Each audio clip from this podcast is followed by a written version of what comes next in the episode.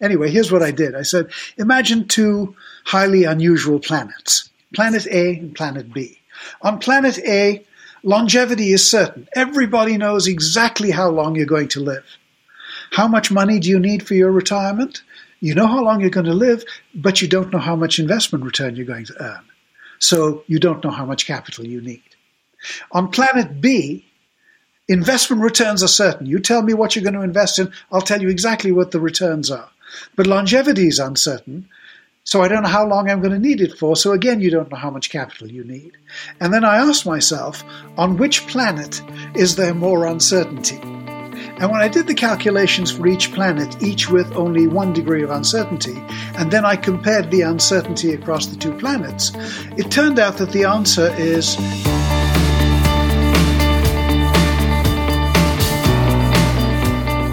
Hello, everyone, and welcome to the Retirement Space Podcast, where we talk about the business of designing and managing defined contribution plans and helping people build financial security. I'm your host, Matt Smith. In today's episode, we're discussing the ways individuals can create a lifetime stream of income from their wealth as they reach retirement.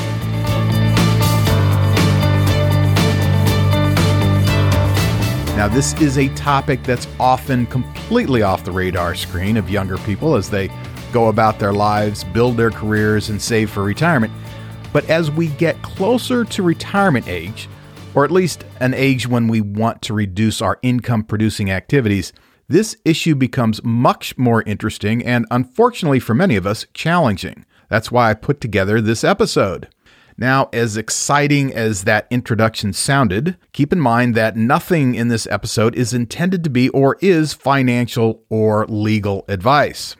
All right. My guest today is Don Ezra. Don is not only a former colleague of mine from our days at Russell Investments, but he's also a legend in the pension world. I'll share with you here a mere sampling of his credentials because his entire CV might take up the entire episode.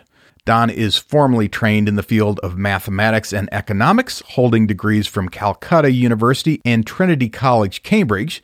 During his career, he was a member of actuarial societies in the UK, Canada, and the US.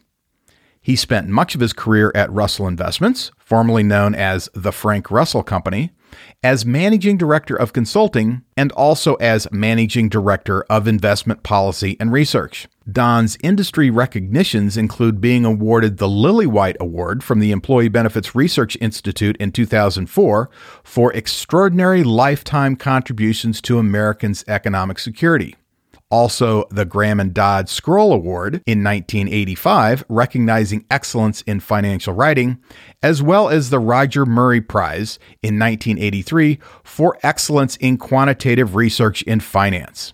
He's been keynote speaker numerous times at pension conferences around the world and has written several books over the years, including Pension Fund Excellence, which he co authored with Keith Ambachtsheer in 1998 and I believe it's still considered by many as required reading for anyone who aspires to a career in managing pension funds. Now, this is a special episode for me because reconnecting with Don takes me back to a time when he and I worked together at Russell Investments back in the early 2000s. That was a time when DC plans were overtaking DB plans in terms of at least participant count and assets. And it was becoming clear to all of us that the future pension for individuals in America would come in the form of essentially a 401k account or some other DC type of account. And this was a scary prospect, still is today in, in many ways, because we were taking many of the risks inherent in creating a secure retirement and handing them to the individual and wishing them luck. So, funding risk, investment risk, longevity risk, and, and many others. We've been transferring these from institutions, namely employers, who had expertise or the resources to hire the necessary expertise to manage these risks. And we were giving them to individuals to manage themselves and just hope for the best. Of course, the topic of this episode, which is essentially how to make your retirement funds last as long as you do, is one of those challenges that DB plans used to handle for us, but now has been transferred, if you will, to individuals. So, this trend from DB to DC caused many of us to start thinking about how to DBize DC plans. And this is how Don and I came to work more closely together. He knew pensions as well as anyone in the world, and I had responsibility for Russell's DC business at the time in the US. And so we collaborated on projects and presentations, and he was always gracious and patient in sharing his thoughts with me about DBization of defined contribution plans. One of the byproducts of working with Don was we wrote a book together. Don and I, along with another Russell colleague, Bob Collie, co authored a book on DC plans back in 2008 2009 titled The Retirement Plan Solution The Reinvention of Defined Contribution, where we put down our thoughts on the future of DC and ways to improve outcomes for participants. I have so many fond memories of working with Don back in the day, and when I decided to start this podcast, he was one of the first people I thought of to appear as a guest and I'm so fortunate that he enthusiastically agreed. So let's get to it. Here is my conversation with Don Ezra on an easy way to create a lifetime income stream.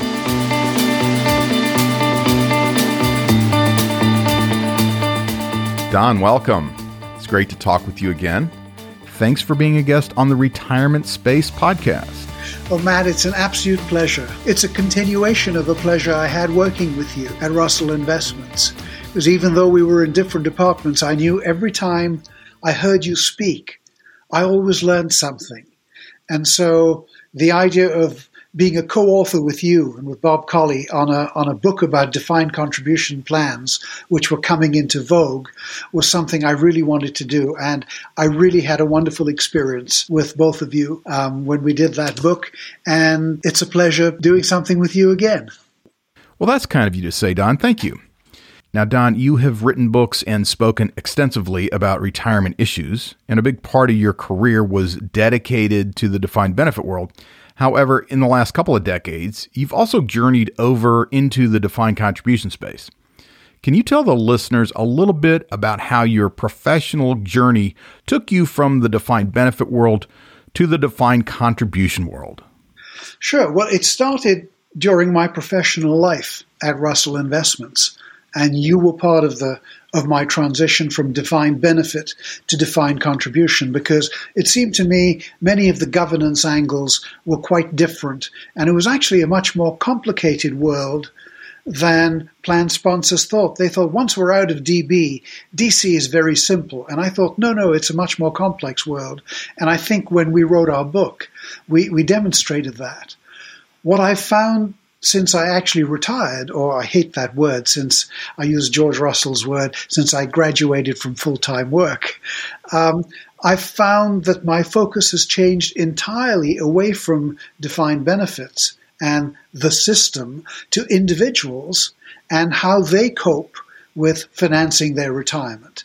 And that has become almost my sole focus now everything I've learned about defined contribution, I learned from adapting defined benefit principles to the to a set where there's there's a couple or one person and they are trying to apply defined benefit principles to their life. How do we do that? That's all I've ever done. Change the the thing I'm focusing on.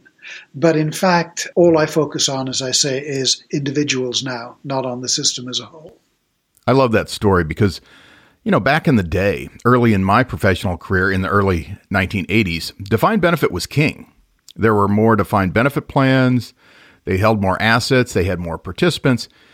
Now, we all know what's happened in the decades since, but for a big part of my career, DB practitioners and DC practitioners, we didn't interact much. We existed almost like in two different worlds. But one of the outcomes of this trend towards DBization of DC plans is that pension experts like yourself have brought their knowledge and experience into the defined contribution space. So it's great to have that DB expertise in the defined contribution world. Yeah, it actually translates reasonably well. My thought experiments are always imagine my, li- my wife and I are the last two survivors in a DB plan. What advice would I give the trustees? And the advice I give as well to us, except that if there isn't enough money, instead of someone having to put in more money to provide the defined benefit, we have to take out less money. Yeah, that's a great way of looking at it. Don, when I had the idea to ask you to be a guest on this podcast, you made it easy for me, probably without even knowing it, because you still write, you still post a lot of content on your blog. And looking through your articles, it was like choosing from a menu of great ideas. And one of them jumped out at me. It was a blog post you wrote last fall, fall of 2022, titled An Easy Way to Create a Lifetime Income Stream. And when I read it, I thought it would make a perfect outline for a podcast episode. So, can you tell us a little bit about the background of that piece?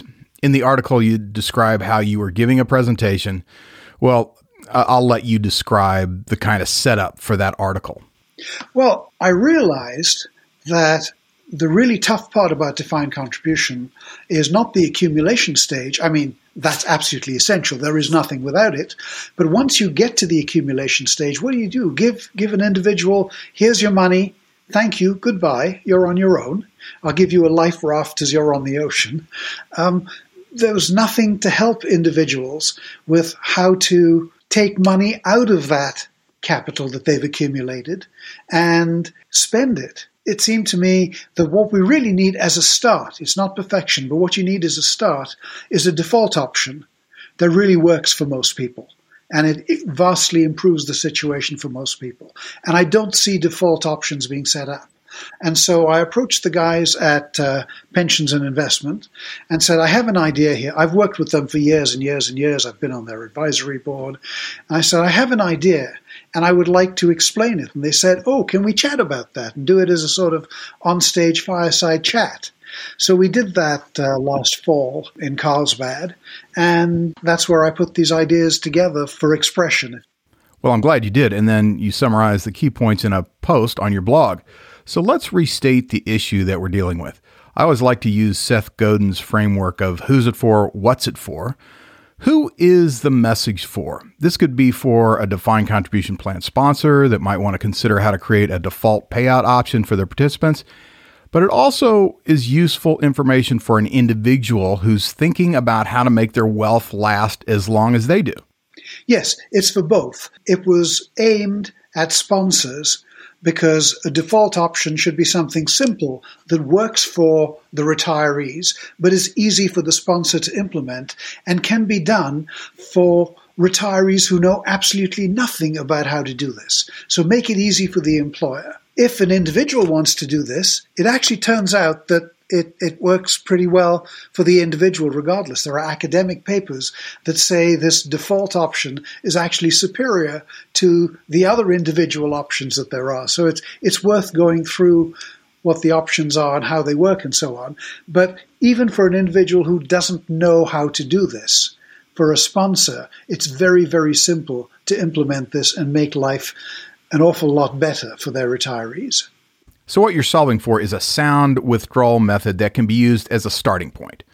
So, not necessarily the absolute optimal solution for a particular individual.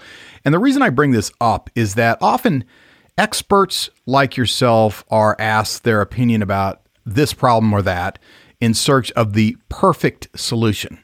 And sometimes searching for the perfect solution gets in the way of seeing a practical one. That's right. That's right. I mean, people, as you say, very often assume that nothing but the best is acceptable. And frankly, that makes life very difficult. I mean, you might be searching for it forever. What a waste of time. And even when you come across the best possible solution, you may not recognize that it's the best possible. And this is this is a, a case of the perfect being the enemy of the good. I mean, Nobel Prize winner Herbert Simon had a word for what we should do in practice. It's the word satisfice. It's an odd word, but it means exactly what it sounds like a combination of satisfy and suffice. The solution has to meet a high standard, otherwise, it doesn't satisfy.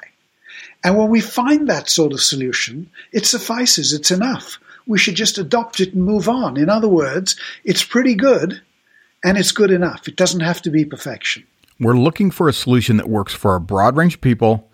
It improves their current situation and is easy to implement, right? Yes, it, it needs to have those characteristics. All right, then, if we are trying to improve on what individuals are currently doing, or many individuals, then we should describe what they're currently doing, right? What is the current state that we're trying to improve upon? The current state essentially is that at retirement, people have access to the capital and they're given it.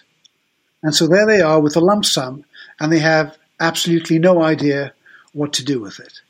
And they may go to an expert, but most people do not. Most people just deal with it themselves. And the thing that they do is essentially when we retire and are given a lump sum of capital, we do not touch our capital. That's the evidence. It's not just anecdotal evidence. There is well documented evidence that comes from Australia. Why Australia? Because in Australia, their social security system is a capital accumulation system. It's like a 401k. It's not like a pension benefit payout system. So people tend to have much more retirement capital on hand in Australia than in other countries.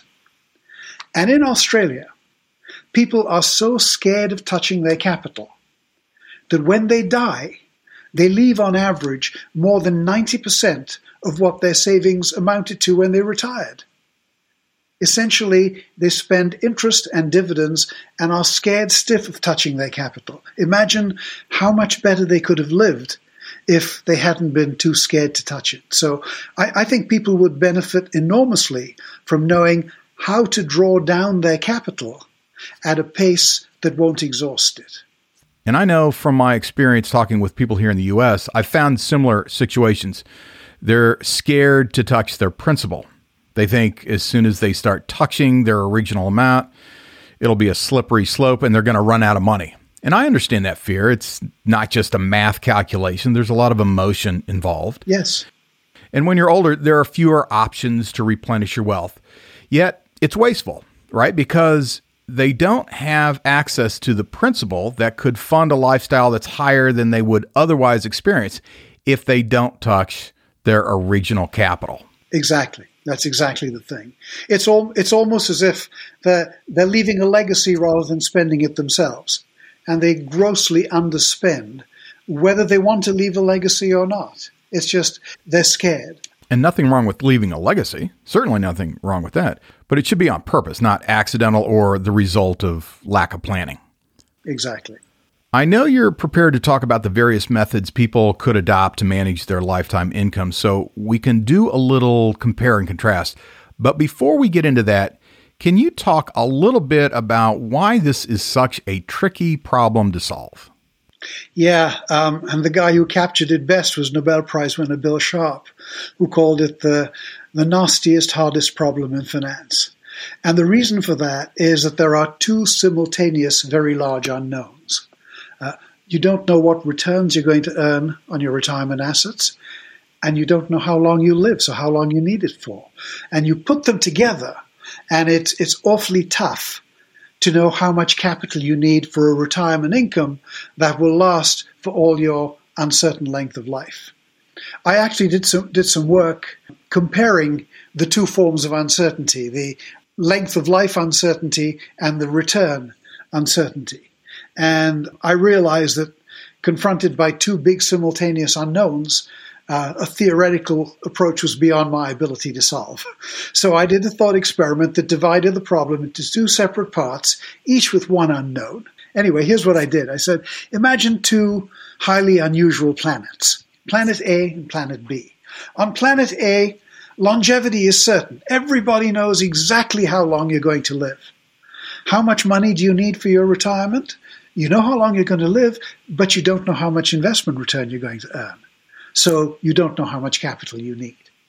On planet B, investment returns are certain. You tell me what you're going to invest in, I'll tell you exactly what the returns are. But longevity is uncertain. So I don't know how long I'm going to need it for. So again, you don't know how much capital you need. And then I ask myself, on which planet is there more uncertainty? And when I did the calculations for each planet, each with only one degree of uncertainty, and then I compared the uncertainty across the two planets, it turned out that the answer is well, it depends on your age.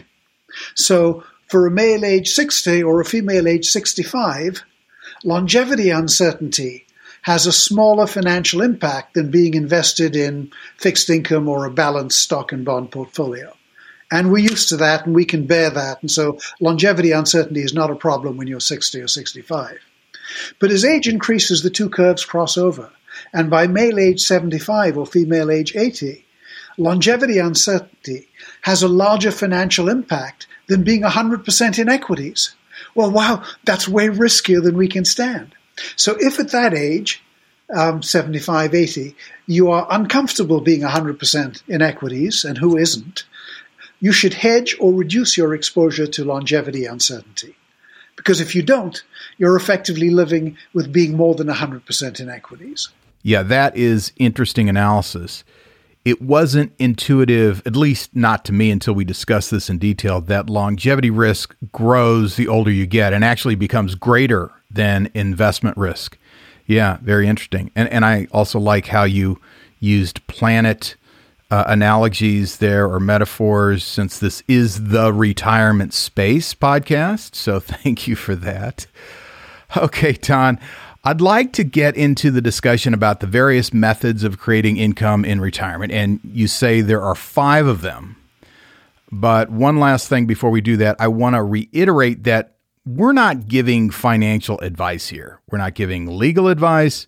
We're merely discussing the attributes of the different methodologies. What's right for any individual, that's going to be up to their specific situation, which you and I don't know anything about. So we're not giving advice on any specific situation or to any individual.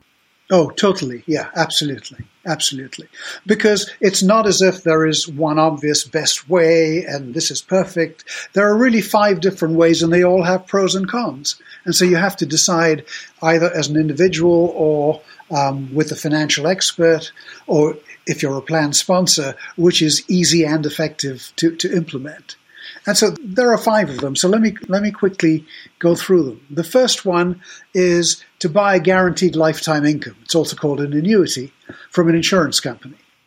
And people tend not to like this because they lose access to their capital. It's all gone, flexibility is gone, and they lose most of their capital if they die early. So even though it actually generates a very high income, there are big psychological negatives to that one. So that's one. Number two is a longevity pool where people put all their money in together and pay out to the survivors. No absolute guarantee now as to the size of the payments because they'll vary with the rate at which the members of the group pass away. So your income varies with that experience. But an advantage of this approach is that you can invest in growth seeking assets to try and increase the size of your income over time. But this solution, by the way, is not available in the States, even though you can find it in Australia and in Canada. By the way, uh, with both of these solutions, the annuity and the longevity pool, you can also get a return of unused capital if you die early. But if you want that death benefit, although it solves a psychological problem, the cost of it is something like a 30% reduction in your periodic payments. And in effect, you're sacrificing your own living standard in order to leave money to your heirs. So, a third approach is to split your prospective future into two parts. And typically, what you would do is to say, from now until age 85, and then beyond age 85, whatever that may happen to be. And then you only buy the guaranteed lifetime income payments beyond age 85. And that's called a deferred annuity. In the States, in the DC plan, it's often called a QLAC, QLAC, Qualified uh, Longevity Annuity Contract. And in principle, this is a great solution for an individual. Thing is, because it doesn't start, the insurance doesn't start till beyond your life expectancy, it may only cost 10 to 15% of what the full lifetime income annuity costs. And the remaining 85 to 90% can be invested anywhere you want. And you own it, you have a fixed period up to age 85 to make withdrawals, so you can calculate how much capital you can withdraw each year because there's a fixed term up to age 85. I, I, believe actually that the States is the only country in which these deferred annuities are still available. So it is a great solution for an individual to implement. And actually, I use this approach myself as part of my own situation. I have a, uh, more than one approach. But it's tough to a DC plan to make it a default option because it's very much individualized. Okay, to restate, in this method where there are two distinct periods, the individual or couple They just have to make their wealth last until they reach the end of that first period. In your example, you use age 85. And then after that, the deferred annuity kicks in. Exactly. Which then eliminates for that second period all longevity risk. Exactly. So the big risk at that point has gone, and now you've only got the investment investment uncertainty, and you can cope with that in in various ways. So here's a fourth method, and the fourth method is essentially to self insure. So what you do is you approach your unknown longevity by estimating your own future lifetime horizon. What is your expected survival age? Probably with the help of an expert.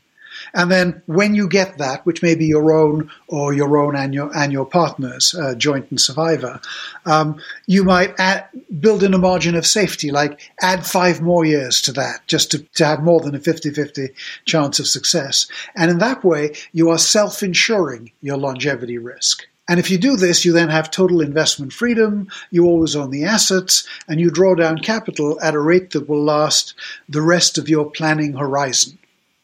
Now, one thing you have to do with this approach is to recognize that your planning horizon, your expected survival age, gradually increases over time. Because the longer you survive, the more select a group of survivors you belong to, and your expected survival age increases. So this approach is actually a more expensive way than buying an annuity to generate lifetime income because this form of self insurance requires you to provide for a longer lifespan than most people encounter. So, in essence, you're over insuring, but it is all within your control. Okay, you've covered four of the methods so far. Let's talk about number five. Well, the fifth way isn't really a planning approach. It was built by the IRS for income tax purposes. And it's commonly called RMD, which stands for Required Minimum Distribution. And what you do here is each year you withdraw an amount equal to whatever your remaining assets are divided by your expected survival years. And by the way, those expected survival years automatically take into account your gradually increasing expected survival age, unlike that fourth approach. So you take your assets, divide by your future life expectancy, and that's how much you withdraw.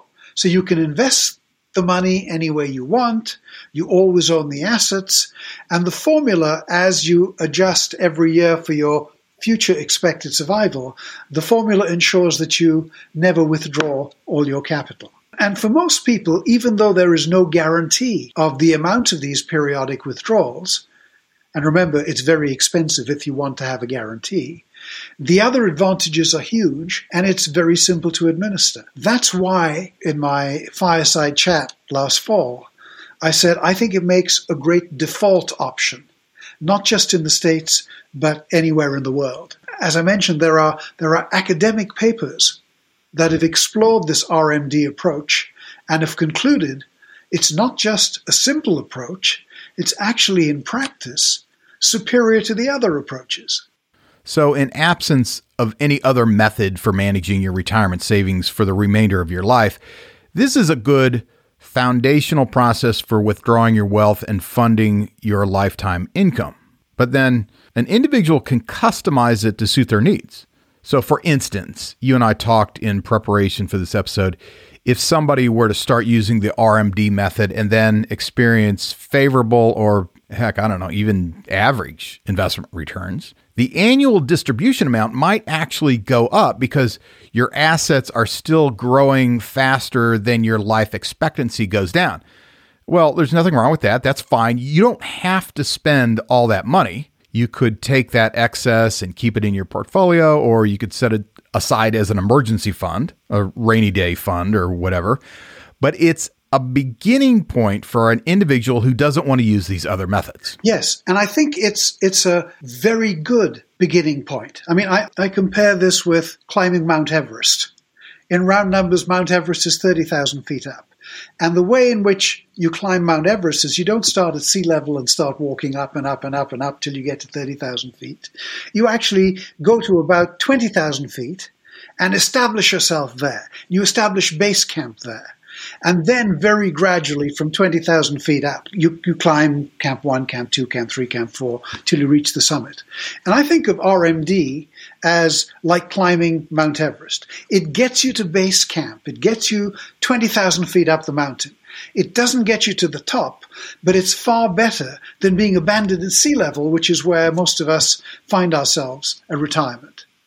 And if you want to go even higher than 20,000 feet, then, as you said, you need to personalize the approach. Maybe, maybe something along these lines. So let's say you, you can divide your ideal lifestyle into two spending components. I mean, what you feel is absolutely essential, your needs, and what is desirable but not absolutely essential. So your needs and your wants. And maybe you lock in the needs, the essential part in some way, and then be willing to take some element of risk with the desirable part to make it more and more likely that you can do it. And make sure via one of those other approaches I mentioned that you won't ever run out of capital. Now, all of that personalization probably requires some financial expertise as well as a deep knowledge about your own willingness to tolerate lifestyle risk.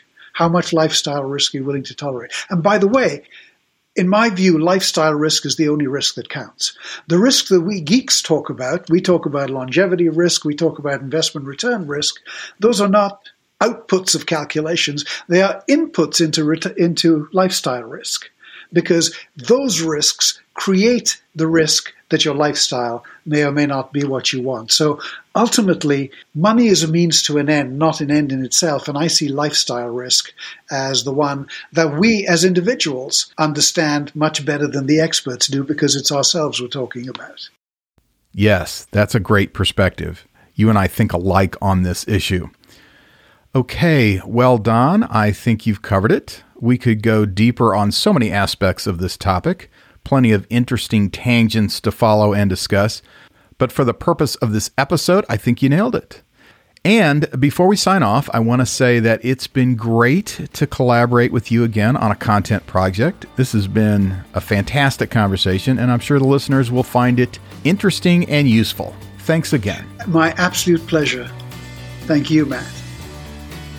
All right, that about does it for this episode. Thank you for listening.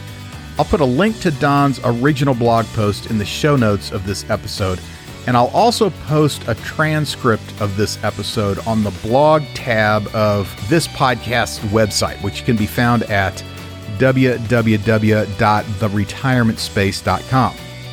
If you found this episode to be useful, I would truly appreciate it if you left a review of this podcast on Apple Podcasts. That really helps get the message out to new potential listeners. And you can leave a review on Apple Podcasts even if you listen to this episode on another platform like Spotify or Stitcher. And finally, if you have questions or comments about this episode or have suggestions for future episode topics or guests, you can email me at matt, M-A-T-T, at theretirementspace.com. Bye now.